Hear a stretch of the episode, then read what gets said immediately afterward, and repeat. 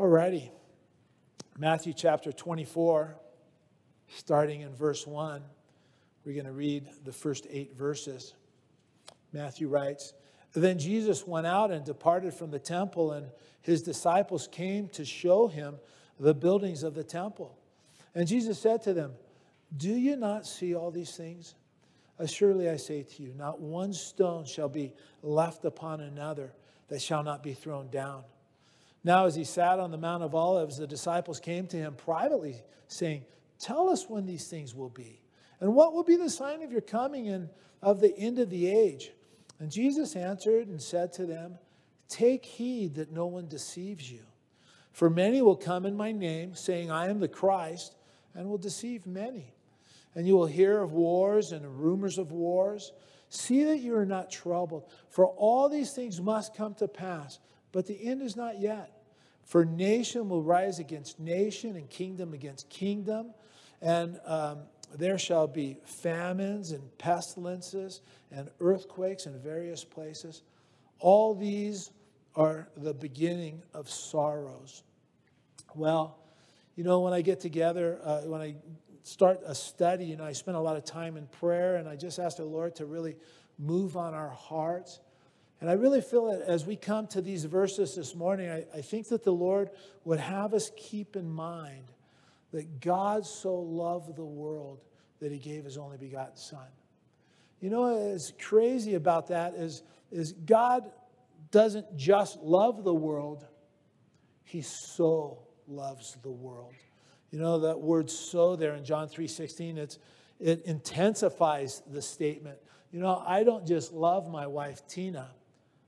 I so love Tina. I don't just love my kids and grandkids. I so love them. And I think that there's a great sense of need. There's a great need, not only in the world, but for all of us this morning. I think that there's just a great need this morning for us to hear God's word and to allow it to wash over us and bring a change to our hearts, to bring about a deeper concern and a greater love for those that are around us that don't, know, don't yet know Jesus as their Savior. You know, I think, you know, we need a change in our hearts that would cause us to live with a greater urgency. You know, a, a sense of urgency because we are in these last days. I think that we need to allow the Word of God to edify us this morning, to build us up, but also to exhort us. And ex- exhortation is encouragement to action. And I think that that's what we need the, the Word of God to do in our hearts this morning. Now, as we come to Matthew 24 and 25, you know, those two chapters comprise what's called the Olivet Discourse. Why is it called the Olivet Discourse? Because Jesus taught it from the Mount of Olives. Um, the Olivet Discourse happens to be the second longest sermon of Jesus that we have recorded for us. The, the first longest sermon, of course, is the Sermon on the Mount.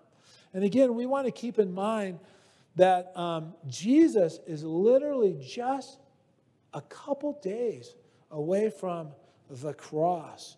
You know, he, it's, he's just a few days away from laying down his life as a sacrifice for the sins of the world. And uh, we also want to keep in mind that the events of Matthew 24 and 25, uh, they take place at the close of a very, very long day for Jesus. Early in the day, Jesus left Bethany. He came to the temple and he began to teach the people. And as he taught the people, you know, uh, as he begins to speak God's word, teaching them about the kingdom of God, you know, this very large crowd began to gather around Jesus in order to hear what he was teaching. You know, they wanted to hear what it is that he was saying that morning. And while he was teaching the religious leaders, the Pharisees, the Sadducees, the Herodians, they come and they interrupted his teaching to ask him a series of very controversial questions. They were trying to trap him, they were trying to get him to say something that would alienate, hopefully, at least half of the people that were following him and halt this growing popularity of Jesus. But each time they tried to trap him, each time they tried to publicly humiliate him, you know, each time, you know, if, if effectively what they were trying to do was, was turn people away from placing their faith in, in Jesus. But each time they tried it, they were embarrassingly unsuccessful. And we left our study off last week in Matthew 24 with Jesus just breaking over the city of Jerusalem. And we noted last week that Matthew 23, did I say last week Matthew 24? It's last week Matthew 23. Uh, we noticed last week that this Matthew 23 was Jesus' last public address. It's the last public address that he makes. Um, he's going to turn now from the, uh, the public and turn to his disciples. But you would think that the last public, uh, you know, sermon that Jesus would, would give to the people, you think that it would be a, a sermon uh, regarding salvation and the need to turn to him and place their faith in him. But that wasn't the case. This last public sermon that Jesus gives very powerfully is a sermon of condemnation where he rebukes the religious leaders of his day. You know, it's just a strong message of condemnation. Jesus pronounces eight woes uh, upon the religious leaders, upon the scribes and Pharisees. Eight times he says, Woe to you, scribes and Pharisees. He says hypocrites seven of those eight times. Jesus spoke out condemning the religious leaders, warning them of the destruction that was ahead of them if they just continued to go about the direction they were headed without repenting of their sins. He said outwardly that the religious leaders, they were like whitewashed tombs. You know, they looked great, clean, neat outside. They, everything looked wonderful. They all looked put together. But inwardly, they were filled with lawlessness and rebellion to God. And we were reminded last week in the study that the Lord sees our hearts. You know, He looks at our heart, right? He sees what's going on on the inside of our lives. And in conclusion, Jesus finishes up that sermon there at the end of Matthew 23 saying, Oh, Jerusalem, Jerusalem the one who kills the prophets and stones those that are sent to her. How often I wanted to gather your children together as a hen gathers her chicks under her wings, but you were not willing. You know how often I wanted to, Jesus said. How often I wanted to reach out to you. How often I wanted to draw you close to protect you and, and uh, provide for you. You know? But um, you weren't willing. You know, they didn't want it. They didn't want to have anything to do with it. You know, I want to do my own thing. I want to live the life the way I want to live my life. You know, it had nothing to do. Their refusal to turn to Christ had nothing to do with facts. It had nothing to do with whether they had a need or not. You know, it had nothing to do with the evidence proving that Jesus was who he claimed to be the Messiah, the Son of God, and God the Son. It, it, it has nothing to do with anything other than the will of the individual. They were not willing. You know, I wanted, I want to do this for you, but you're not willing. Their response was, Yeah, you know, I don't want to submit my life to Jesus or anyone else. You know, I want to do my own thing. And Jesus says, How often I wanted to, but you were not willing. Then in verse 38, a very sad Sad verse, Matthew 23, verse 38. Jesus says, See, your house is left to you desolate. For I say to you, you shall see me no more till you say, Blessed is he who comes in the name of the Lord. Jesus is referring to the house there, and he says, It's your house. Before, Jesus said, My house shall be called a house of prayer, but now you've rejected me. You know? Now you've rejected your Messiah. And now it's your house and it's going to be left to you desolate. And then the story continues. Uh, the events continue, Matthew 24, verse 1. Then Jesus went out and departed from the temple, and he, his disciples came up to show him the building of the temple, the buildings of the temple. And Jesus said to them, Do you not see all these things? Surely I say to you, not one stone shall be left upon another that shall not be thrown down. Now, I don't know how you see these things. You know what I do is when I read the Bible, I try to picture in my mind what's going on. You know, and, uh, uh, what I see is the disciples, they've heard, you know, Jesus rebuke the religious leaders, pronouncing those eight woes upon them, seven times calling them hypocrites. And in my mind, I see it, it's almost as if the disciples, as they depart the temple, right, and they make their way up to the Mount of Olives, and that's where they're headed. We're going to see that. You know, I kind of picture in my mind that the, that the disciples are looking back at the temple. Matthew says that the disciples show Jesus the buildings. And the word there uh, in the original language that's translated into English, show, it means to call out to or to point to. And, and, and it's interesting because in Mark's account of, of these events, it, it indicates that the disciples were especially impressed with the size of the stones that were used for the construction of the temple. Mark declares, Mark 13 1, then as he went out of the temple, one of his disciples said to him, Teacher, see what manner of stones and what buildings are here. Basically, what uh, they were saying to Jesus is, Have you seen the size of these stones? You know, have you, have you considered the size of these stones that were used for the construction of the temple? Because if you have, you know, you might want to reconsider what you've just said about the destruction of the temple. Okay? I mean, it's actually a very polite way. They're giving Jesus a way out. They're giving him a chance to revise or soften the prophecy that he just made in regard to the temple. Because in the disciples' mind, the destruction of the temple was completely and utterly impossible. And you have to understand the temple, which is called Herod's temple because, you know, Herod uh, rebuilt it, refurbished it. It was just this amazing, incredible structure. Everything that Herod built, he was determined to build it in a way that it would outlive the pyramids. That was the scale, that was the scope, that was the grandeur of his construction project and, and of the temple in particularly.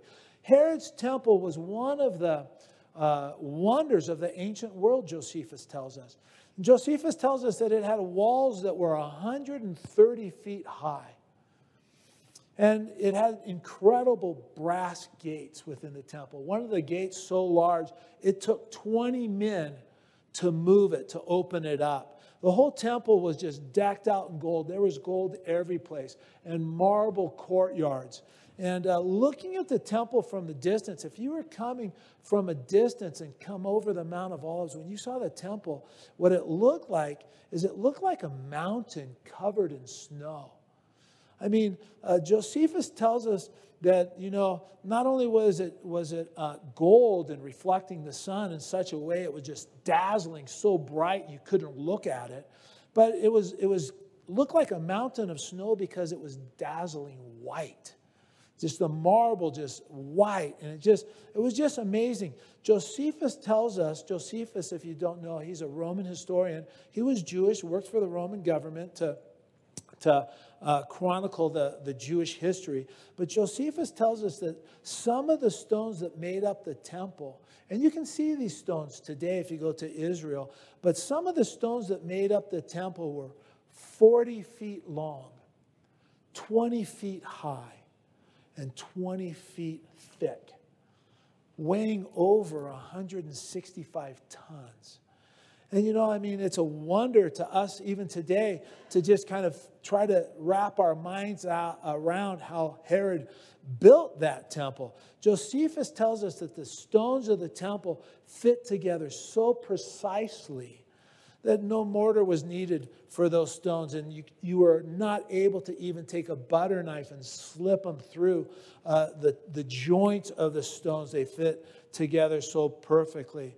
You know, and again, you can go to Israel today. A great place to see how the stones fit together is you go to Israel today and you, and you go to the Western Wall tunnels, and they'll take you below the uh, surface of the current ground level, and you can see the Western Wall uh, in, in just these stones. The Western Wall is a retaining wall, and you see these stones stacked. They're huge. It's just amazing. And so the disciples, as they're looking back at the temple and they're, they're pointing at it, you know, basically they're kind of saying, but Jesus, there's no way. You might want to rethink what you're saying. Hello? I mean, there's just no way. The disciples, they were head over heels impressed with the temple, as, as most people were. But Jesus, he wasn't all that impressed with it. You know, I, I would guess maybe, uh, you know, when you come from heaven, it's a little hard to be impressed with anything here on earth. But the disciples, they saw the stones. And not only were they impressed by the construction of the temple, but they thought that it would outlive the ages, right? I mean, the temple seemed so sure.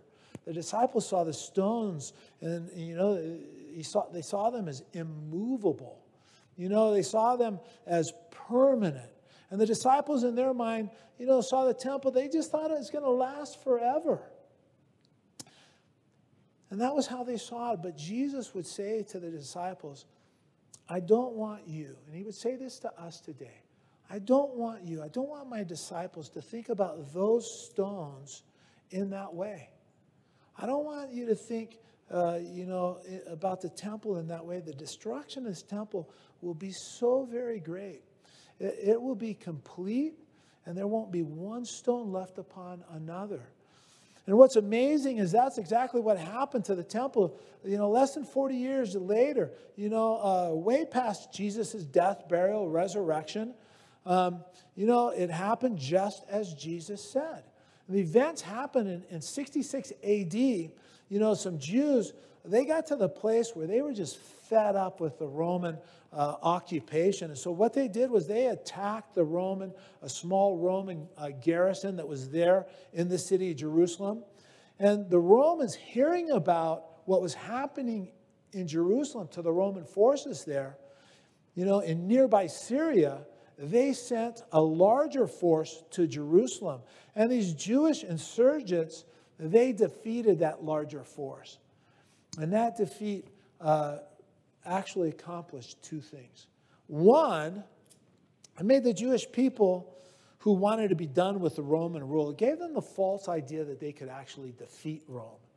And secondly, Rome, what it did to them is it moved them to action. You know, the Jews basically poked Rome in the eye with a stick. And, and there was no way Rome was going to allow Israel to fall uh, in light, as a response or as a, a result of this uh, rebellion. Had they allowed that to happen, that would have been the end of the entire Roman Empire right then. And so Rome sent 60,000 heavily armed, highly professional soldiers to put down this rebellion. And seven years, uh, several years after Jesus' crucifixion in 70 AD, years of fighting uh, had, had passed now and the Romans, they besiege Jerusalem. And uh, Titus, the Roman general, with the 12th, the 5th, and the 10th Roman legions, right? Uh, they go in and they uh, lay siege to Jerusalem and they assault Jerusalem. And uh, those, those Roman legions, they were very, very elite Roman troops. And Josephus tells us that by the time the Romans actually were at this point and they break down, they break the walls of Jerusalem, they enter into the city, you know, they're, they're so, I don't know, there's been so much carnage go on that now the Romans, they're just, they're just killing everything. Anything and everything that didn't wear a, a Roman uniform, they killed it. And it was just a bloody, uh, you know, battle. And Titus, because of his respect for Herod's temple and what Herod did there at the temple, he told his soldiers not to destroy the temple. But at some point, what happened was one soldier, we don't know exactly what happened, different reports, but one of the most commonly reported events is that one soldier, in a drunken rage, he throws a torch up onto the Temple Mount area, and the entire Temple Mount, along with the temple, it catches fire and it just burns. And the temple, as it burns, you know, as you would expect, all the gold began to melt. And it flowed down through the cracks and all of these stones.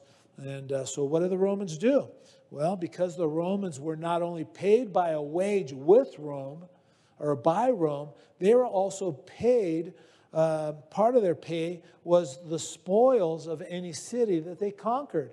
And so the soldiers, they just waited till these huge stones cooled and then they began to pry them apart one by one, throwing them down one on top of another in order to get to the gold that had seeped through the cracks and is just settled in the lowest places.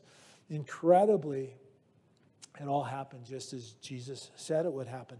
Not one stone is left upon another. And to this day, you can go to Israel and you can see uh, there on the Temple Mount.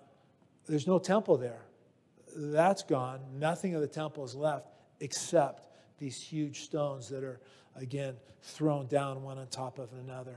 So, what's the lesson? The lesson is this if Jesus says it's going to happen, it's going to happen. That's just. That's the way it is. That's wisdom for you. That's wisdom for me. If Jesus says it's going to happen, it's going to happen. What is it going to take to wake up the church in America? That's my question. What is it going to take? You know, you read through the Gospels, and as you read through, Jesus tells us as a church to get ready, to watch, and to pray because the Son of Man is coming in an hour that you do not expect him. And, and you can rest assured that that is the way it's going to happen. Jesus says it's going to happen, that's the way it's going to happen because that's that's what he said. And we as a church, we as his followers, his disciples, we need to give attention to what Jesus says. And we need to be watching. We need to be praying. And we need to be busy about the kingdom of God, you know, ready for his return. What was true about that ancient temple is also true about the world in which we live in, right? The tendency on our part is to look at the world and think, you know what, it's just going to go on forever. It's immovable, it's permanent, right? I mean, it's going to outlive the ages, you know? life as we know it, you know, we, we tend to think it's just going to keep on going. Just, you know, one day after another. Tomorrow's going to be like yesterday, and it's just going to keep going that way. And like the disciples, we can look at the world and just say, yeah, there's no way. There's no way it's ever going to come to an end. I mean, that's just silly talk, right? Just as Jesus calmly revealed the future of the temple to his disciples, so too he calmly declares to us the future of the world we live in. And he tells us that one day it's going to come to end, to an end, and there will be a rapture of the church, followed by a seven-year period of tribulation. We'll be in heaven. The church will be in heaven. While the earth uh, goes through this tr- terrible tribulation where God pours out his wrath on a Christ-rejecting world. Following that will be a thousand-year reign of Christ here on earth, which then will give way to a new heaven and to new to a new earth. Now, why will this earth, why will this world be laid waste just as the temple? That's a question that we need to ask. And the answer is this because they are both built on the same things rebellion to God and a rejection of Jesus Christ as the Messiah. Well, as Jesus begins to tell his disciples, uh, you know, that the temple is going to be destroyed, we read there in verse 3 now, as he sat on the Mount of Olives, you know, they're on the Mount of Olives. They've left the Temple Mount area. They've made their way down uh, the Temple Mount, uh, down the, the east side of Mount Moriah. Uh, they've walked, you know, down in the Kidron Valley and crossed the brook, brook Kidron. And then they walked up the other side, which is the Mount of Olives. And as you go to Israel today, you know, the Mount of Olives is virtually unchanged. You know, it's solid rock. And, you know, there's this natural beaten path in the bedrock that goes up the side of the uh, Mount of Olives. And it's pretty amazing to, to think about it as you walk up that path, you know, that that's the very same place that Jesus walked. You know, it hasn't changed much. And as, as you're walking that path, you know, there on the left side, there's a garden. It's all full of uh, olive trees. You know, it's the Garden of Gethsemane. Gethsemane means olive press.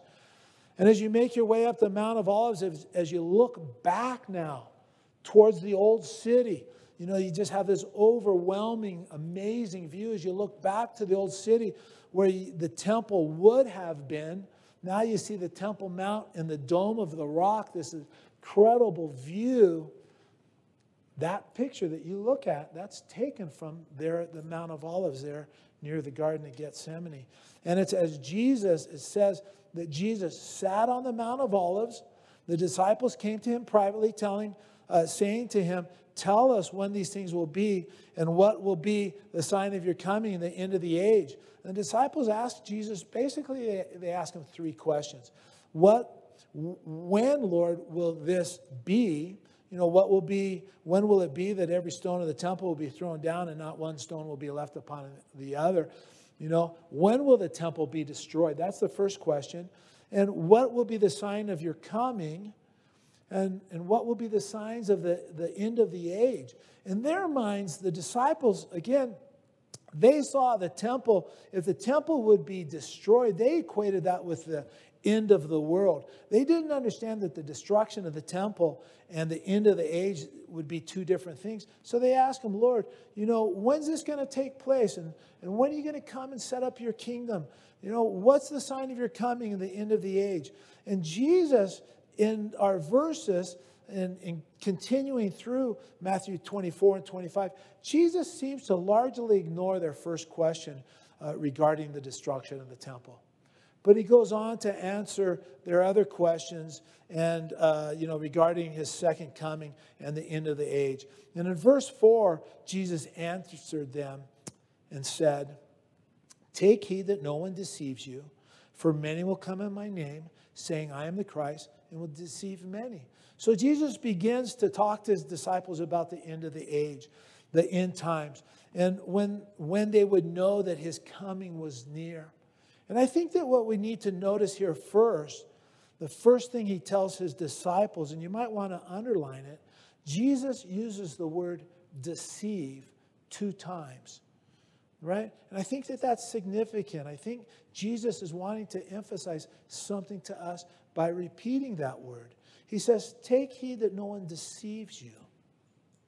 For many will come in my name saying, I am the Christ, and will deceive many. And Jesus says, you know, that we would recognize that we're living in the last days by one, that many would, would claim to be the Christ, and two, the fact that many would be uh, deceived.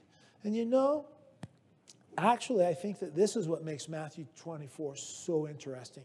Uh, because as you watch the news, you read the headlines today, you see exactly what Jesus said taking place all around us, right? It's interesting times that we, we uh, are living in. It's absolutely incredible times that we're living in. According to Newsweek magazine, March 1993 issue, they reported that it was estimated that some 5,000 new religious cults had been introduced into the world in the 20th century.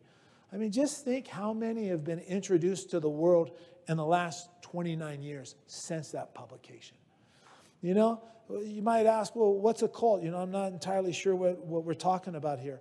A cult is a religious group that deviates or denies historical biblical Christianity. They, they, they deviate from it or they deny it. And more than 5,000 of these cults had been introduced into the world during the 20th century.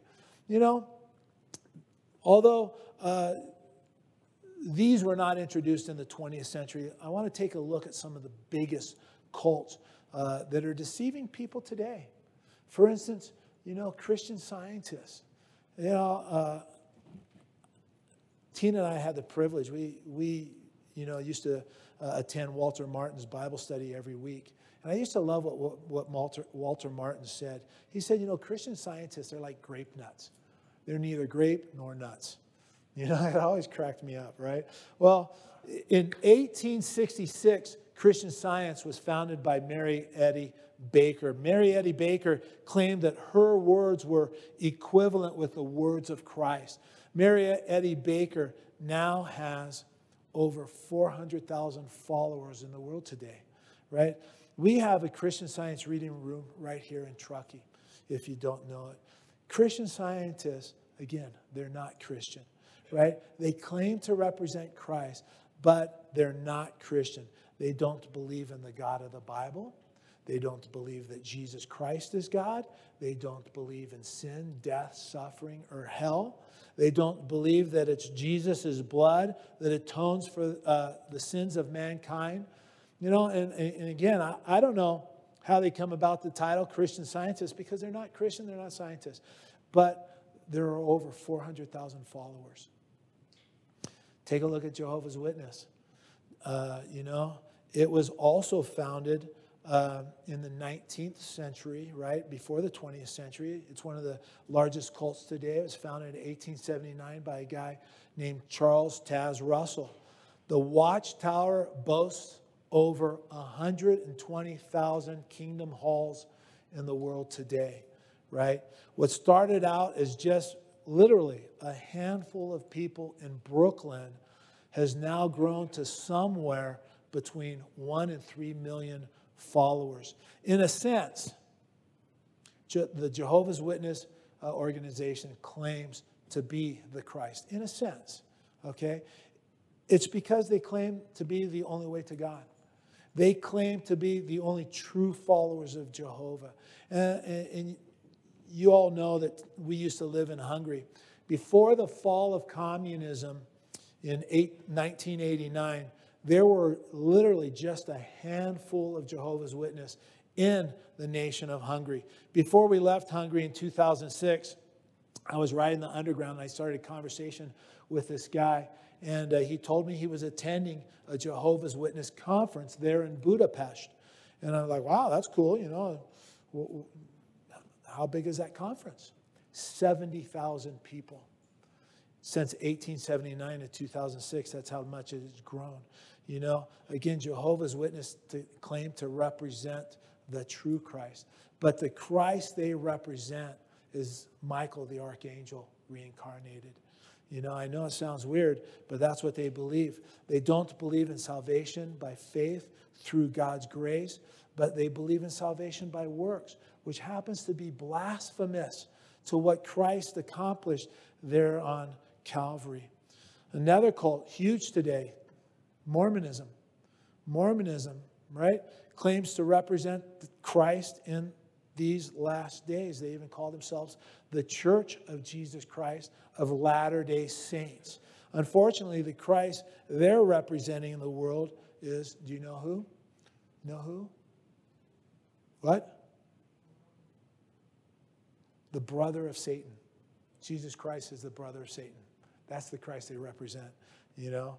Uh, when I talk to a Mormon, I'll, i always ask them, so do you really believe that Jesus is the brother of Satan? Is that what you believe? Um, ah.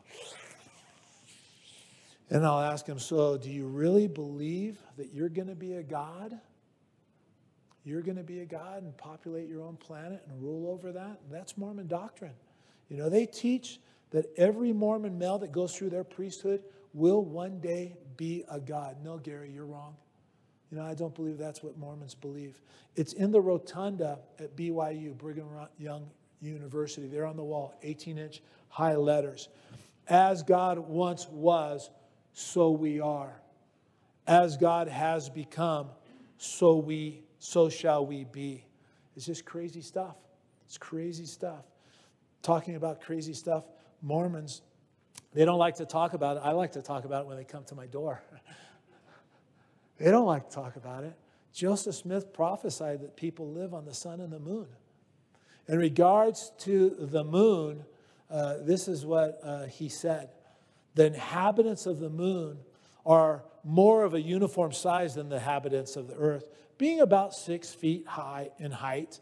They dress very much like the Quaker style and are quite general in their style or the one fashion of dress. They live to be very old coming generally near a thousand years. And then, you know, after I share that with them, I always kind of like to kid around just say, you know, I don't know, I'm not very smart. We haven't been to the sun, but we've been to the moon. It doesn't look like anybody lives there. And, uh, you know, maybe Joseph Smith was wrong.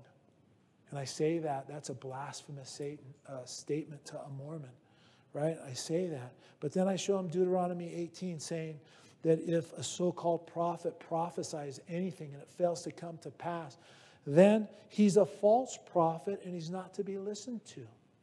Mormonism was founded in 1830 by Joseph Smith. Today, there are over 16,500, 16,500,000 Mormons worldwide, and most of them think they're Christian. They're not. They're not Christian. They deviate from historical biblical Christianity. In the last 25 to 30 years, the Mormon church has tripled in size. You know, talk about a rise in deception in a short period of time. You know, another thing, another religious group that's really deceiving a lot of people is, is Islam. Islam was founded in 610 AD. The creed of every faithful Muslim, he repeats it every day. It's called the Shahada, right? The Shahada is this there is no God but Allah, and Muhammad is prophet. In a sense, the Christ, the Savior, uh, they're presenting to the world is Muhammad. They say there is no other God, and, and his prophet is Muhammad. Again, Islam was founded in 610 AD by Muhammad after receiving visions during uh, several epileptic seizures. And after six months of meditating in a cave, uh, Muhammad felt that he had received vision from whom he thought was the angel Gabriel. The word Islam means submission. Anybody know what Muslim means? Submitter, one who submits. You're a Muslim if you submit to it. Today, Islam is the fastest growing religion in the world, and they're, they're willing to have you submit to Islam either willingly or by the sword. That's what they teach. Right? In 1999, it was estimated that there was 1.1 billion people who were Muslim. 1999, or sorry, 1990. In 2010, 1.6 billion people identified as Muslims. Islam is the fastest growing religion in the world. It's growing at twice the rate of the world's population growth. Right? Just as Jesus said there would be many false ways rising up, many forms of salvation being claimed, many people declaring false ways, many being deceived. And, you know, you talk about many being deceived. Today, as of March 2022, there's 7.9 billion people in the world. One quarter of them are Muslim. You know, to give you an idea how fast Islam is growing in Europe, between the years of 1980 and 1985, there were 150 mosques in England. Today, there's over 1,500 mosques in England. And the goal of Islam, according to the National Islamic Society, the goal in Islam, for, at least in regards to America, is to have a, a mosque in every major city in America by the year 2000.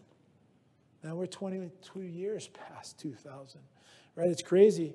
In uh, many schools in Los Angeles, California, down south, many schools, they take their kids to field trips. You know where they take them?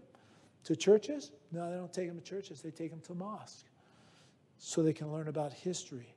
And they have former born again Christians there to tell the kids, you know, how they were led astray by the Bible until they finally came to Muhammad. Talk about, you know, there being a rise in deception. Take a look at, you know, the so called New Age movement. You know, New Age, there's nothing new about it. It's just Hinduism basically repackaged. You know, gurus sitting in a lotus position uh, you know, speaking words of wisdom. I mean, it's crazy. Notice it on TV when you look at commercial. If they have somebody that's sitting with their legs crossed, their fingers together, they're they're meditating. They're, it's Buddhism or Hinduism. It's New Age, right? New Age. I mean, I don't. I can't wrap my mind around it. I don't know. There's crystals and rocks with powers that change your lives. They channel spirits, people gathering together at the equinox to Mount Shasta is a big place. They do that to worship Mother Earth. You know what? All roads lead to heaven. Follow your heart. God is in everything, man is God. Your mind creates reality. It's your experience that validates reality. You don't need Christ. You just need to tap into the Christ consciousness. You don't need Jesus Christ. Why? Because you are Christ. You know, and it's amazing how many well known people are involved in the New Age movement. I mean, many of us remember Shirley MacLaine declaring to be God. You know, Ted Danza, George Lucas are just a few. Oprah Winfrey, some years ago, also claimed to be God. And, you know, somebody said one time, not in regards to Oprah, but it applies to Oprah. Two things are certain in this world there is a God, and you're not Him. Oprah said in a 2008 interview, she said, My mind is part of God's, and I'm very holy. My holiness is my salvation. I am my own salvation. Let me remember there is no sin. Heaven is not a location, but refers to an inner realm of consciousness. The only message of the crucifixion is that you can overcome the cross. God is a feeling experience, not a believing experience. If, if God for you is still about a belief, then it's not truly God. She said that in an interview. And what's crazy, you know, I mean, you'd expect something like that maybe from Oprah, but what's crazy is how many mainline denominations today are teaching new world, new age philosophy. You know, you'd be surprised at the, some of the Christian leaders of today. You know, they're teaching that you are a little Christ. You know, talk about a rise of deception and, and deceiving many. You know, it's scary stuff. And Jesus said a sign of his coming would be Many will come in my name, saying, I'm the Christ, and will deceive many. Jesus says, the end of the age will be marked with great spiritual deception and a large number of spiritual deceivers. And we're seeing his words come to pass uh, in our lifetimes. I mean, you have to close your eyes not to see the words of Jesus coming true uh, in our lifetime, signifying his soon return. Well, in verse 6, Jesus says, and you will hear of wars and rumors of war. See that you are not troubled, for all these things must come to pass, but the end is not yet. For nation will rise against nation and kingdom against kingdom. You know, I tell you what, I don't think, maybe I don't even need to comment on these verses today in light of current events. It's so crazy how the Lord has us in the Word just at the right time. Um, well, I'm going to comment. You know, the 1900s, it was the 1900s. It was the bloodiest century in human history, right? And the scary thing is, is we're getting better and better and better at killing each other.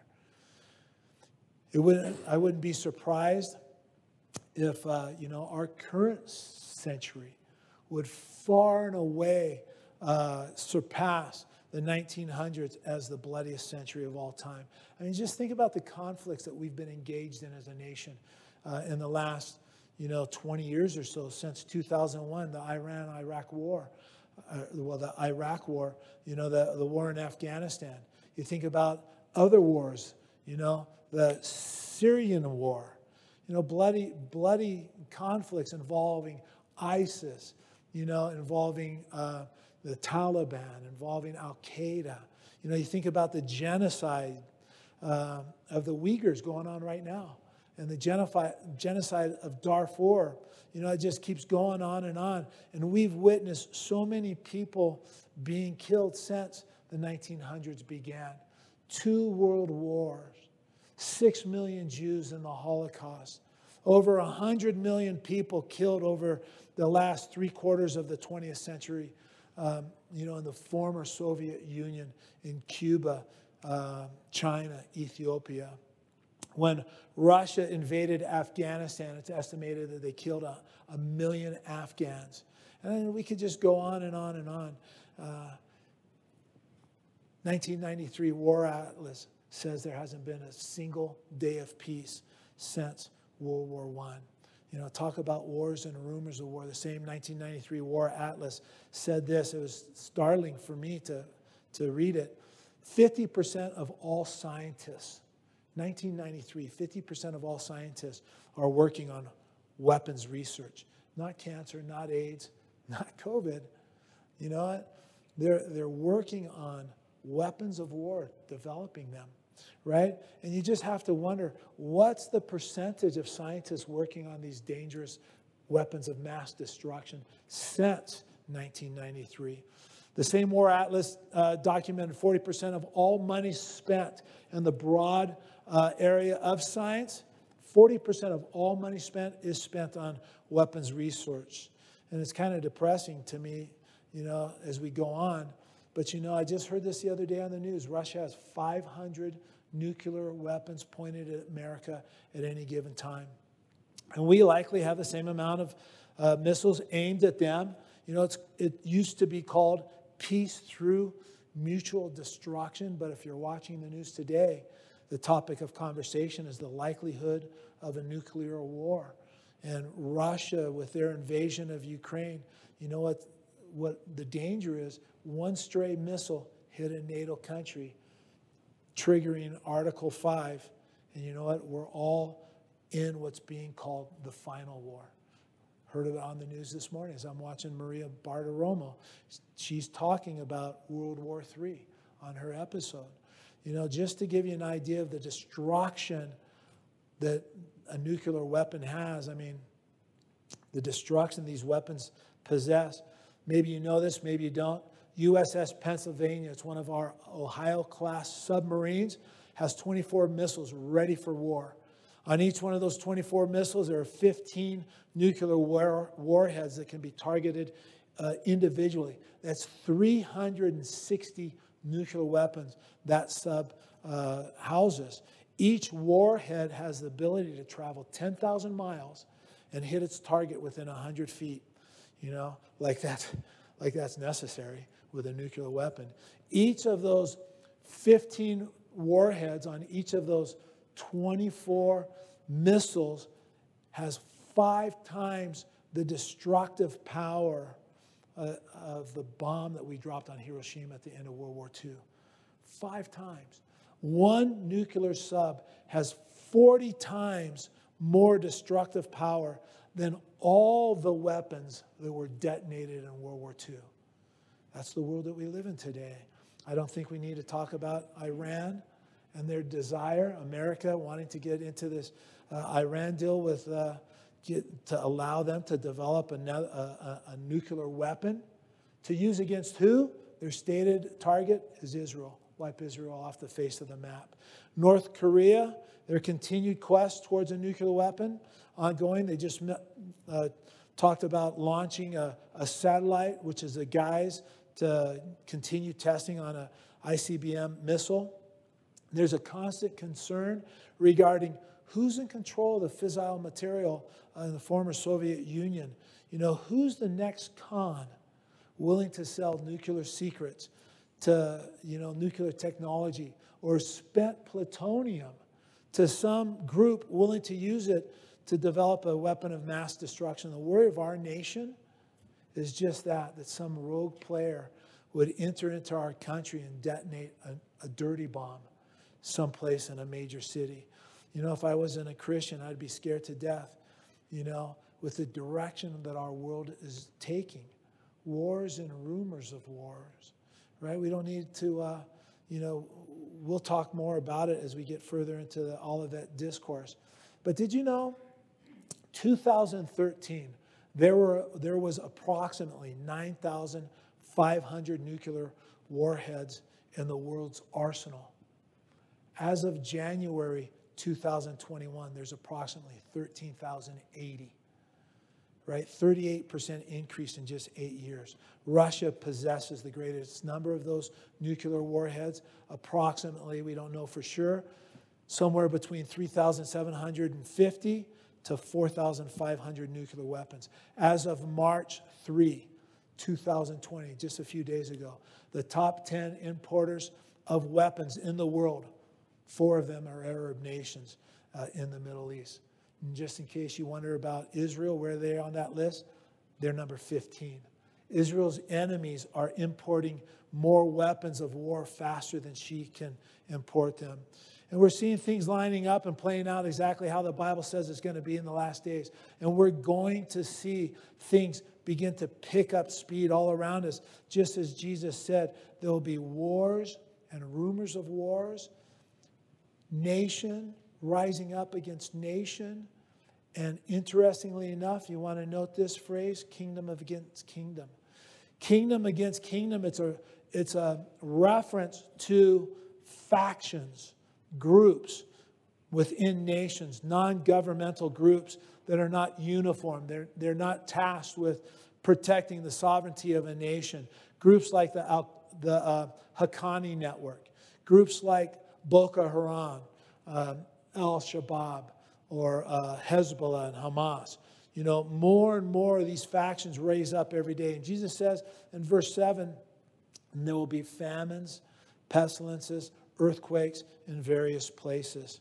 Um, again, we don't have to look very far to see all these things around us. Countries like Ethiopia and Somalia, at one time, they were synonymous with famine and starvation. But these two countries, Ethiopia and Somalia, they're nothing. It's just a drop in the bucket uh, in regards to famine. Overall, it's estimated that there's more than 2.3 billion people alive today, roughly 30% of the global population. They lack year round access to adequate amounts of food. Estimated 45 million people are on the brink of starvation across 43 nations, and the slightest event is going to push them over the edge. It's estimated that right now, 14 million children under the age of five years old, that's incredible to me, suffer from acute malnutrition. Around 9 million people die of hunger and hunger related uh, diseases every single year. And these, these statistics, they're just staggering, you know?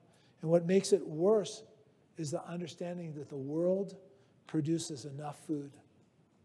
The world produces one and a half times enough food to feed the global population.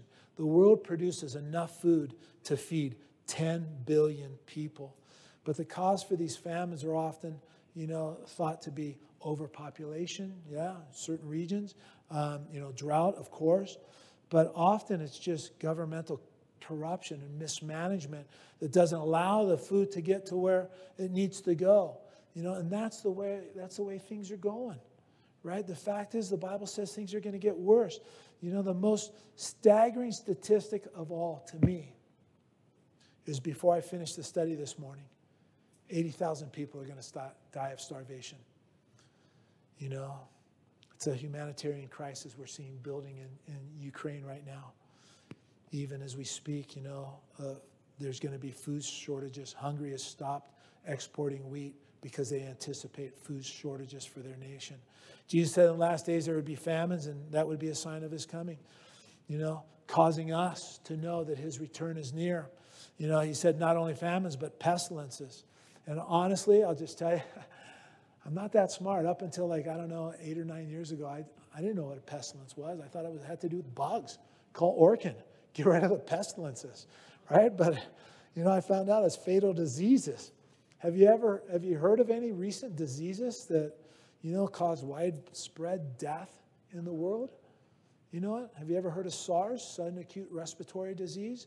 SARS was responsible for less than a thousand deaths in 2002, 2003. Have you ever heard of MERS, Middle Eastern respiratory syndrome? You can avoid that disease if you just don't drink camel urine. Uh, but MERS killed, seriously, came about from drinking camel urine. MERS killed less than 1,000 people in 2015. The Ebola outbreak 2014 2015 killed 11,000 people. Swine flu, H1N1, took 200,000 lives worldwide 2009. The first major disease that I can remember what causing widespread death grids. Have you ever heard of it? Grids? Yeah. You know, you, you may know it as a different name. You may know it as AIDS. Originally, it was called GRIDS, gay related immune deficiency syndrome. The homosexual lobbies argued against that name, and it was changed to AIDS, acquired immune deficiency. 3.2 or sorry, 35.3 to 47.8 million people have died from AIDS or AIDS related diseases since AIDS came on the scene. It's estimated 1 million people died of AIDS in 2020 alone. 1 million people.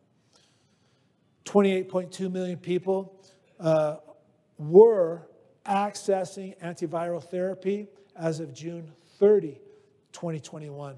Between 30.2 million and 45.1 million people globally are living with HIV in 2020.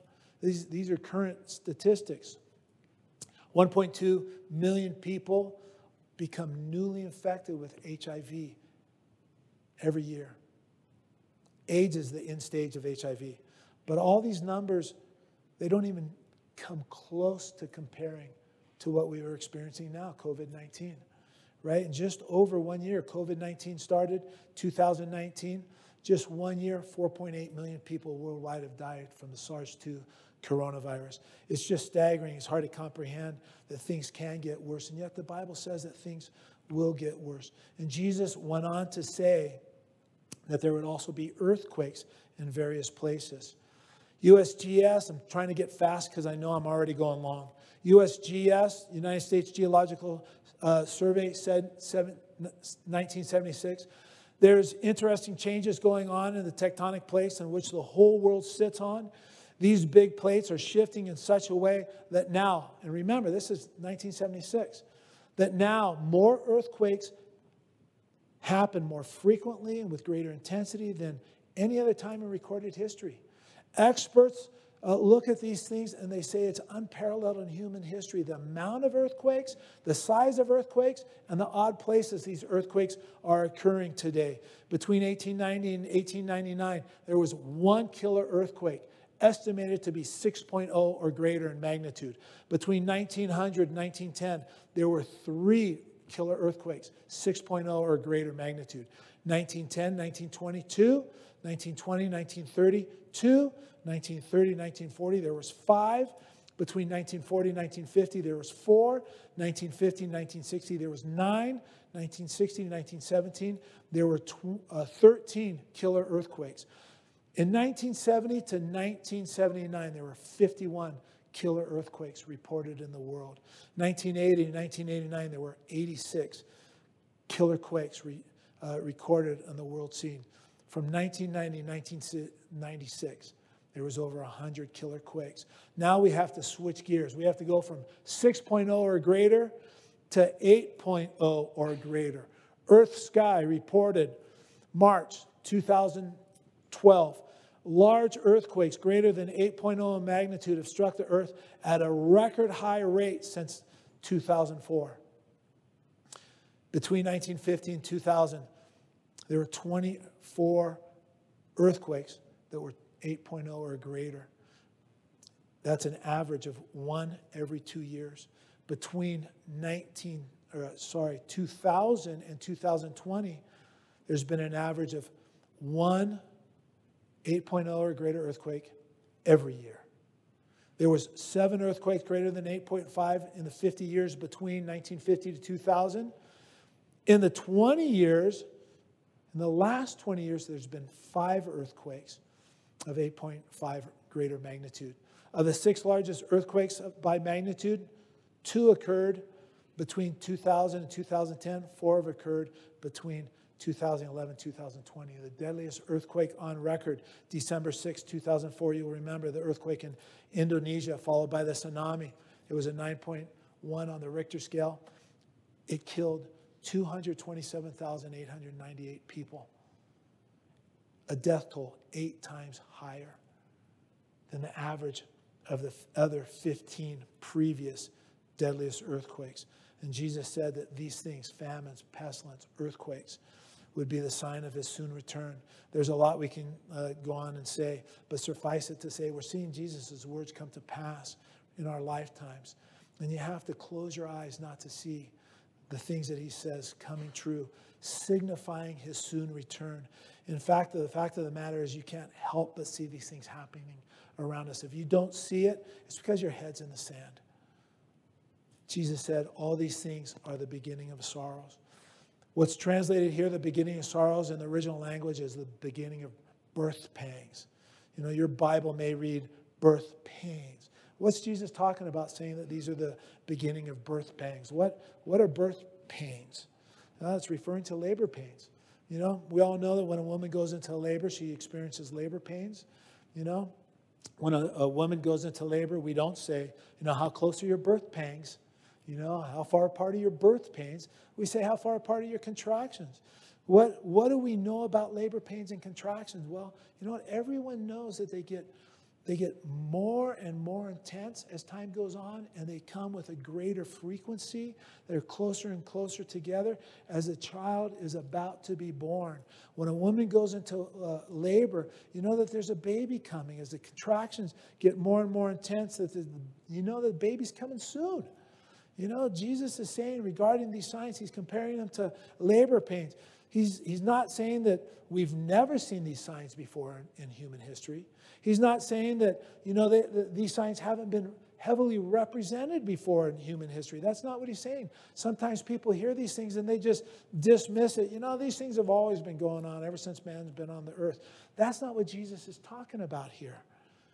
He's saying that when the end draws near, they, these things will occur with greater frequency and greater intensity. You know, and there's one thing, and there's one other thing he's trying to say. I can remember when Tina was going into labor for with our first child, with Ashley. You know, it was so exciting. You know, we're going to have a baby. I thought she'd have a baby and we'd have a barbecue. What I know? That's what I thought. She was having that baby for like 24 hours, you know, but it just kept getting closer and more intense, close. I mean, you women never will understand the suffering that us men go through during labor. I'm telling you. Right? Right? I couldn't take it. I had to take a nap. 24 hours. Come on, Tina. But you know what? I don't know why people say, hey, you're supposed to boil water, you're supposed to get sheets together. You know, I don't know why they do that, but the idea is you're supposed to get ready for the miracle of birth. Maybe keep the husbands awake, I don't know. But in a similar way, we're to be getting ready as we see these things starting to increase in frequency and intensity because the kingdom of heaven is about to be birthed and we're going to see our Savior's face. Guess what? Very, very soon. Jesus said in Luke 21 28, Now when these things begin to happen, look up, lift up your heads because your redemption draws nigh. When you see these things, you know the kingdom of heaven is coming. I believe, looking at all these things taking place in the world, you know, we're seeing them pick up speed greater intensity, greater frequency. I believe that Jesus' return is on the very near horizon. I do. It's right around the corner. And as his church, not just Calvary Chapel, not some specific denomination, but his people around the world who are truly believers, those of us that are truly part of his body, you know what? We're going to get caught up into the air to meet the Lord uh, there. Paul wrote to the church in Thessalonica, 1 Thessalonians 4 16 and 18. For the Lord himself will descend from heaven with a shout, with the voice of an archangel and the trump of God, and the dead in Christ will rise first. Then we who are alive and remain shall be caught up together with them in the clouds to meet the Lord in the air, and thus we shall always be with the Lord. Therefore, comfort one another with these words. The day is coming it's right around the corner. We're going to see our Savior's face very soon, and we're to be comforted by this. Jesus said, What? He said, John 14, 1 through 4, You believe in God, believe also in me. Believe the things that I'm saying to you. In my Father's house, there are many mansions. If it were not so, I would have told you. But I go and prepare a place for you. And if I go to prepare a place for you, I will come again and receive you to myself, that where I am, there you may be also. It's just incredible times we're living in. It's incredible times. The prophecies of Matthew 24, they're making the headlines. Every news station is reporting them today. They don't, they don't realize it. They're verifying the Bible. And you know what? As believers, we, we want to get ready. For us as believers today, Jesus says, See that you're not troubled. These things aren't to be troubling. We're not to be alarmed. But as I already mentioned, these things, when they happen, we're to look up. Because our redemption draws nigh. Our redemption draws very, very near. You know, one day, very soon, I believe, we're going to hear that trump of God. We're going to hear the voice of the Lord saying, Come up here, and we're going to meet the Lord in heaven, and He's going to take us to heaven to be with Him forever. You know what? So, as believers, we're not to be troubled. Jesus is coming for His bride very soon. But you know what? This is the troubling thing. And this is the, sobering thing. And I know I've gone long, and thanks for your patience. We're going to wrap it up real quick. But this is the troubling thing. If you're not a believer that's walking strong with the Lord, if you would be what one that Jesus would refer to as a lukewarm believer, you know, can I lovingly ask you, what's it going to take to wake you up? What's it going to take? You know what? Today, making a commitment to Jesus Christ is the easiest day to make it. Tomorrow will be just that much harder. It'll be one more day of a hardened heart that you have to deal with. You know, it's interesting to me that Jesus starts out with the, uh, the sign that will signify his return is spiritual deception. If you're not a Christian this morning, if you're watching online and you're not a Christian, you're here, you're not a Christian, you should be asking yourself, why? Why does Jesus start out with spiritual deception as a sign of his return instead of starting out with the wars, the famines, and the earthquakes, right? The pestilences. Why do you think he does that? I think the answer is this as terrible as war is, and it is very terrible, war displays the inhumanity of man on a much larger scale than anything else in the world can. But as terrible as war is, as terrible as famine, pestilence, and earthquakes are, spiritual deception is eternal. The consequences of war, famine, pestilences, and earthquakes, you know, it just lasts this present age. It's just a temporal thing. But the consequences of falling prey to spiritual deception, it lasts forever. Spiritual deception will outlive this life and determine where a person will spend eternity. You know what? If you're not a believer in Jesus Christ this morning, if you're watching online, you're here, you don't know the Lord, you know, it's very important not to allow yourself to be deceived. You know, if you're if you're a lukewarm Christian, I fear that that you're vulnerable to deception also. And you can't allow yourself to be deceived as you witness the destabilization, destabilization of the world around us.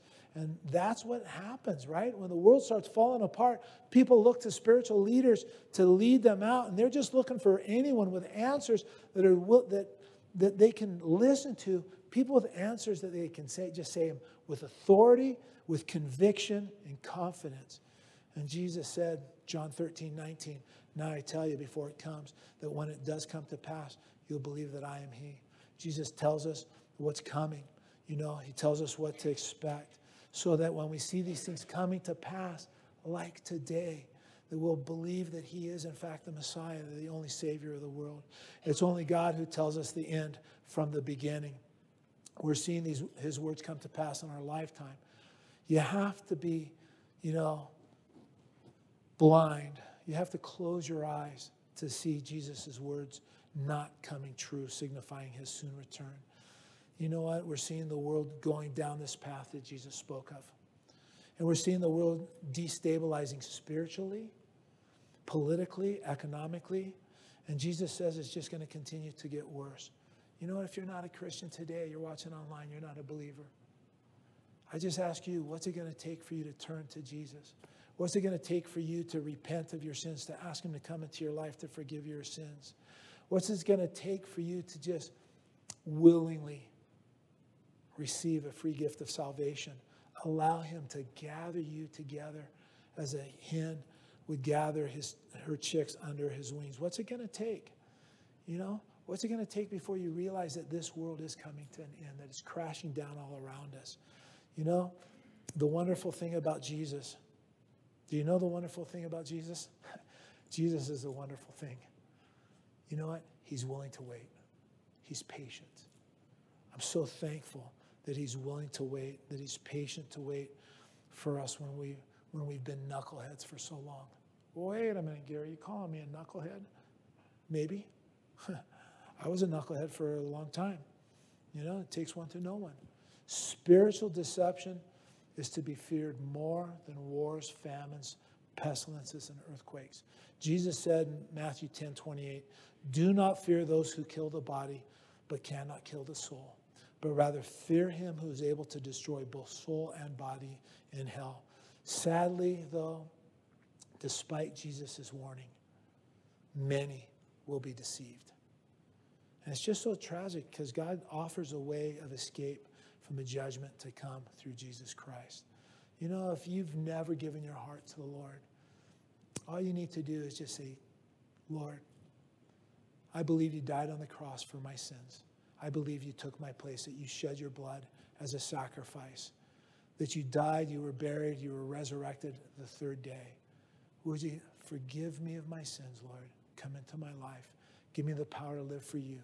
And the Bible says when you do that, you'll be born again and your sins will be washed away. You'll be a new creation and you'll have your name written in the Lamb's book of life. And that day, very soon, when we hear that trumpet, we hear the voice of God say, Come up here, you'll be included in that number. Let's pray. Lord, I do thank you very much for your word. And Lord, I thank you for the patience of my brothers and sisters that have listened for so very long. But Lord, I pray that your spirit would impact our hearts. Lord, that these, these words wouldn't fall on deaf ears. That we would see the things going on. We're seeing them play out in Ukraine now. We're seeing them play out with China in, in a potential attack on Taiwan. We're seeing Iran wanting a nuclear weapon. We're seeing just all kinds of conflicts every place earthquakes, pestilence, famine, every place signifying your soon return, Lord. I pray you'd move on the hearts of your people. Those that don't know you, that they would pray, receive you as their Savior. Those that are just floundering, lukewarm, God, that there would be a commitment made. And for those of us that are running the race well, Lord, that we would continue to look to how we could serve you, reach out to people in this desperate, desperate time, Lord. Move on our hearts as a church. We ask it in your name. Amen.